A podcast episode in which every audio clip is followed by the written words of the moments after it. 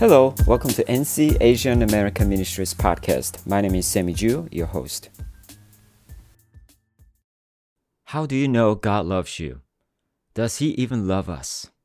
I mean, we've been in the pandemic for a long time. It's been more than two years. Lots of people died in this very difficult and challenging time, and we're not sure when this pandemic will be finished? Or what if we have another pandemic? What if we have another type of war? What if we have another problems happen in our life? And we we see these unceasing problems in our life. Does God even love us? How do we know God loves love us?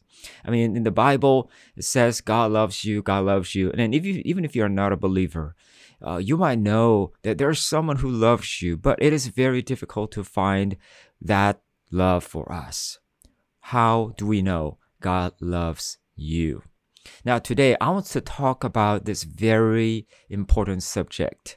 In the scripture that we're going to read today, we're going to learn three big ways God loves us. The first one is unthinkable, unimaginable love. Second, unconditional love of God. And third, unreplaceable love of God. God's love is amazing. But many times we just don't feel it or we don't think about it. And the problem is we doubt about it, even though God loves us so much in those three ways. Well, there's more than three ways, but I want us to point out those three things uh, in today's passage.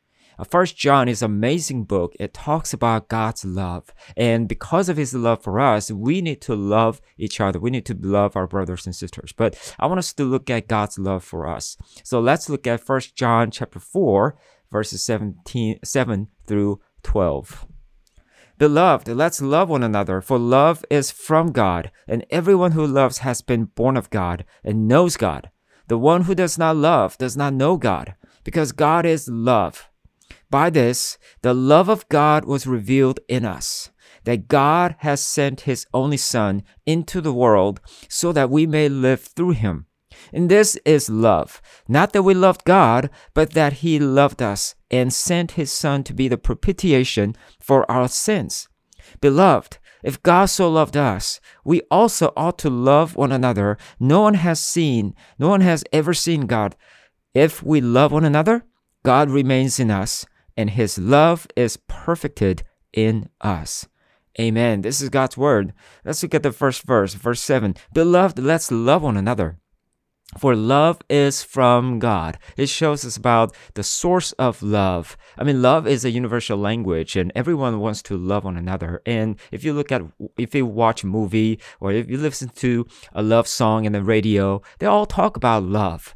But is, is that love really God's love? Is that love is really genuine, true love? Well, the Bible clearly says love is from God. So that we need to know this source of love is not from the TV or movie or radio, but it is really coming from the Lord. God is the source of love. And then it says, everyone who loves has been born of God and knows God. Wow. So the love is related to who we are in Christ Jesus. Everyone born of God knows God. What does that mean? This person is a born again Christian. If you're a Christian, you love. If you love, you are Christian. However, does that mean that love that you see in the Hollywood movie is a Christian love? That if I say, if someone says, I love you, that means that person is a Christian? Well, we need to be very careful. We need to look at further here. Look at verse 8. The one who does not love does not know God because God is love. By this, love of God was revealed in us. Now we see what kind of love this love is, which is from God. God's love is very different from love that you see in the movie, love that you listen to on the radio. God's love is threefold here in this passage. It is unimaginable, unimaginable love, it is unconditional love, and it is unreplaceable love. So let's look at one by one. The first one is unimaginable love. Look at verse 9 again. By this, the love of God was revealed in us, that God said, God has sent his only Son into the world so that we may live through him. So it says God showed his love. How do we know? First, he sent his only son into the world so that we can live through him. Now, what does that mean? That God has only one son, but not just that, he sent his only one son for who? For us. Wow, this is really unimaginable love. Now, let's say you have eight children okay? And you have too many children so you want uh, when you go when you visit your neighbors or when you visit your rel- relatives home you might jokingly say well i have too many children maybe you can have one of mine right? But if kidnapper shows up in your home and take try to take away one of your ch- children you might say no don't you dare touch my children. Take me instead. You want to you will want to protect all your eight children, right? Because everyone is so precious. Doesn't matter how many children you have, whether it's one or two, eight or 15, whatever. You do not want to lose any of them because you love one, all of them. Same as mine. I have four children and I would not send any of them because I love all of them. However, here, God sent his only son. To where? To Harvard? To Hawaii? To a beautiful place? No. He sent his son to us. Now, what we who we are. We need to look at in a different angle. It's a similar passage, but in different perspective. In Romans chapter 5, 8, it says, God demonstrated his love for us that while we were still sinners, Christ died for us. What does that mean? It means, connecting to today's verse, God sent his only son for sinners. To sinners. We are sinners. Now, sinners are the enemies of God. So, in other words, God sent his only son to for his enemy. Now, this is definitely unimaginable, even unthinkable love. It is beyond our imagination. Well, maybe you can send, you might send your son or daughter to a boot camp or to a different country, but you have a purpose. You want your children to be better off. And you still have some kind of expectation, even though it's a heartbreaking that you don't want to send your children, but you might see the better future ahead of them when they go there. But you do not want to send your children to your enemy, to your to kidnapper around. You don't want to send your children to the harsh place for the sake of um, that people, those bad people. But God did that. God sent His only Son to enemy, the sinner, to us, and that is unimaginable love. But not just that we also see his unconditional love. Let's look at the passage again. It says, By this love of God was revealed to us. God set, sent his only Son into the world so that we might live through him. Verse 10 In this is love, not that we loved God, but that he loved us and sent his Son to be the propitiation for our sins. Now, what does it say in verse 10? Not that we loved God, but that He loved us. So it means that we did not love Him, but God loved us first. In other words, no matter what we did, even if we did not love Him, He first loved us. This is unconditional love. Now, love is transactional, right? In this world. I love you because you love me. That's pretty normal. We want to love each other, love one another. We don't want to be a one sided love, right? However, in this passage, we see even if we did not love him, even if we did not care for care about him, even if we are not praying or reading the Bible or doing all the great works uh, for him, even if we didn't do anything for him, God first loved us. God first loved you no matter what you did in the past. That is God's unconditional love. So this is the amazing, amazing love of God.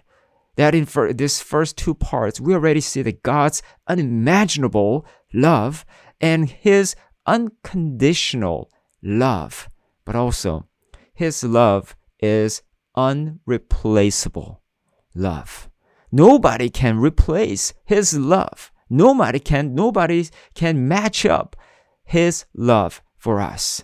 So let's continue our study today. Look at verse uh, 10 again. In this is love, not that we loved God, but that he loved us. And look at very carefully, sent his son to be the propitiation for our sins. Let me read this again. He sent his son to be the propitiation for our sins. Wow. In verse 9, we already saw that God sent his only son, but in verse 10, we see more detail here. He sent his son for what? To be the propitiation for our sins. Now, we see the difficult word right here. It says propitiation. What does that mean? Well, in the dictionary, we can see uh, two definitions of a, a propitiation. First one is appeasement, and the second one is atonement. Now, appeasement is to gain favor Atonement is to gain forgiveness. Now, Jesus became propitiation for our sin, means that Jesus became the appeasement to gain God's favor. Now, I already told you that we are sinners, and sinners before God cannot gain any favor from God. God hates sins. So our sins will never appease God, but only through Jesus Christ. Through Jesus, we gain favor, not because we did something good, but because of what Jesus has done. That Jesus perfectly obeyed God the Father. So he gained the favor, and he gained the favor. He became the appeasement for us, so that we can, we can gain uh, the favor from God. But also, Jesus is our atonement for our sins. And through Jesus, we gain what? We gain forgiveness of our sins. Now, let, us just pause a little bit here. What is forgiveness? Now, we think forgiveness too light. Like, oh, yeah, I love you. I forgive you. You did something uh, terrible last night or just two hours ago. But you know what? It's, it's not a big deal. I'm a pretty generous person. I'm a pretty cool guy cool, uh, cool girl, so I will just forgive you. Is that the forgiveness it's talking about here? No, not at all. Now, the atonement here, it's much deeper, and we cannot even imagine how deep it is. Why? Because there are very important reasons. The atonement sin for us is so great because our sin is great. Our sin is so much greater it's deeper, it's much bigger than we can even think of. We need to know how serious our sin is. But the problem is, not many people know how serious their sin is. Everyone sin. You know, uh, yesterday I sinned, and 10 years ago I sinned. So everyone is sinning. It's, it's not a big deal. However, to God, sin is serious. Let me give you why? Let me tell you why. In Genesis chapter 3, we see the first sin that Adam and Eve disobeyed God, right? But what was that disobedience? Did they kill someone? Did they do any sexual immorality? Or did they steal so much money? Not at all. What they did what did they do? They ate from a tree. There's fruit. What's the big deal about it? I mean, like, oh, that's just nothing. I mean, we, we gotta eat to survive. So does that mean that every time we eat, we're sinning against God? But here's the very important truth that God forbade that fruit, eating from that eating the fruit from that tree, but they listened to Satan and they disobeyed God and they ate from that tree. So terrible things happen. You know, they hid from God, but they could not hide from God because God knows everything. And they were trying to cover their sin, uh, their uh, shame, but they cannot because it's just a fig tree, fig leaves. But God gave them punishment. That woman will bear ch- children with pain. And then man should work all the days of his life with suffering and pain. But not just that, they are going to die. So death is their punishment. However, that's not the end.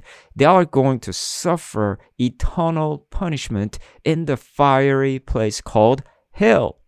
Now, the important question is this How many sins did they do to get that punishment? Only one sin. Only one little tiny sin. Now, you might think, like, oh, God is not fair. I mean, it's just one sin, little sin, but the impact is too much. Just one sin is enough to, to be dead, to be killed, and to go to hell? Wow, that's too much. But you have to think about this as well. We can see it in our uh, in our life. You know, one one text and one sleep and one red, li- red light can kill you. If you are driving but you got text message from your friend, you want to you want to check it, you want to text back, but all of a sudden you might be hit by another car and you can lose your life. And you you are so tired and you know uh, you're just kind of uh, driving to your home but you could not resist your uh, sleep. So you just slept like a less than a second.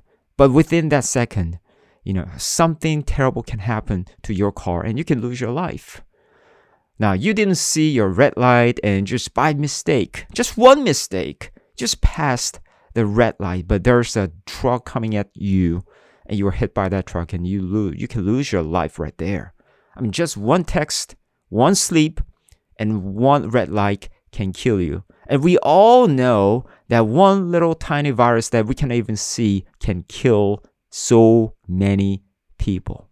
So never underestimate the impact of one. The one sin is big enough, it's serious enough to to kill you, to take your life, and to lead you, to send you to hell. And that is the reality that we see. And it's more than, sin is more serious than virus. It's more serious than one text, one sleep, one red light. The sin is the disobedience to God. It separated, separated us from God forever and separated us from our loved ones. And it leads us to eternal fire, eternal hell. That is how much serious our sin is. Because sin is that serious, the real, harsh reality is we cannot save ourselves. We cannot forgive ourselves. We cannot earn favor from God. We cannot earn forgiveness from God because our sin is too much. Our sin is too serious. So that is what we need to know. Sin is big and we are weak. We cannot save ourselves. So, where is the hope? So, we need someone who can forgive our sins. That's why God sent his son, just like we saw in today's verse. God sent his son with his unimaginable love, with his unconditional love. Even though, even while we were still sinners, Christ was sent and he died for our sins. That is why Jesus came and died on the cross as appeasement to earn favor from God, as atonement to earn forgiveness from God that we could not do, but Jesus did it because he is the Son of God and he's perfect. But he took our sins and he died on behalf of us in our place. And that is love. But you might say, oh, why did he have to die for me? Again, sin is serious. And Romans chapter 6, 23 clearly says the wages of sin is death. So sin has a penalty. Sin has uh, the payment. The payment must be paid to forgive that sin. There's no other way. That payment is what? Death. But if when if you die, you so you pay, but it is too late. You're still going to hell. So somebody has to pay, somebody has to die for your sin, and that somebody is a powerful Lord Jesus Christ who died for you, who died for us. He had to die. There is no other option. He had to die because sin is that serious. But he is greater. He is more powerful, that he conquered the death and he rose from the dead to give you and me the eternal life. So he paid the penalty. He paid the pen- payment for our sins. He died to sin. He was alive to God. Likewise, in Christ Jesus, we died to sin. We also alive, made alive to God. What a wonderful love this is. This is why his love is unreplaceable love. There's no one can love like that. There's no one who can take away our sin. There's no one who can die for our sin. Only Christ Jesus, who was perfect, but took our sin and died on the cross. His love will never be replaceable. So his love is unreplaceable love. So we've been learning about three major things about God's love. God's love is unimaginable that He sent His only Son for sinners. And His love is unconditional. Even when we did not love Him, He first loved us. And His love is unreplaceable love. Our sin is so great, but His love is greater that He took our sin, He died on the cross, and He is the only one who died for us, so that His love is unreplaceable love. So, are you still doubting about God's love? When you see your loved ones are dying, and you see still the world is in chaos, and the world is a very different place than it used to be, and then you don't really see the people who are loving, who love you, love you. You feel lonely, and you don't really feel God's love either. Remember this story. Yes, world is tough, but God overcame, Jesus overcame the world, and his love is unimaginable, unconditional, and unrepro- unreplaceable love. So, imagine this that you love you receive this love. Then what kind of life should you live? Now, some people think my sin is only $3 it's not a really big deal. And Jesus just paid for my $3 uh, sin. But Netflix is like a $2,000 worth, and video game is like a $10,000 worth, and people are focusing on spending their time on those type of things. They think that those Netflix and video games and all the amusement in the world love them whereas Jesus loved them only $3. Again, your sin is much more serious than trillion dollars.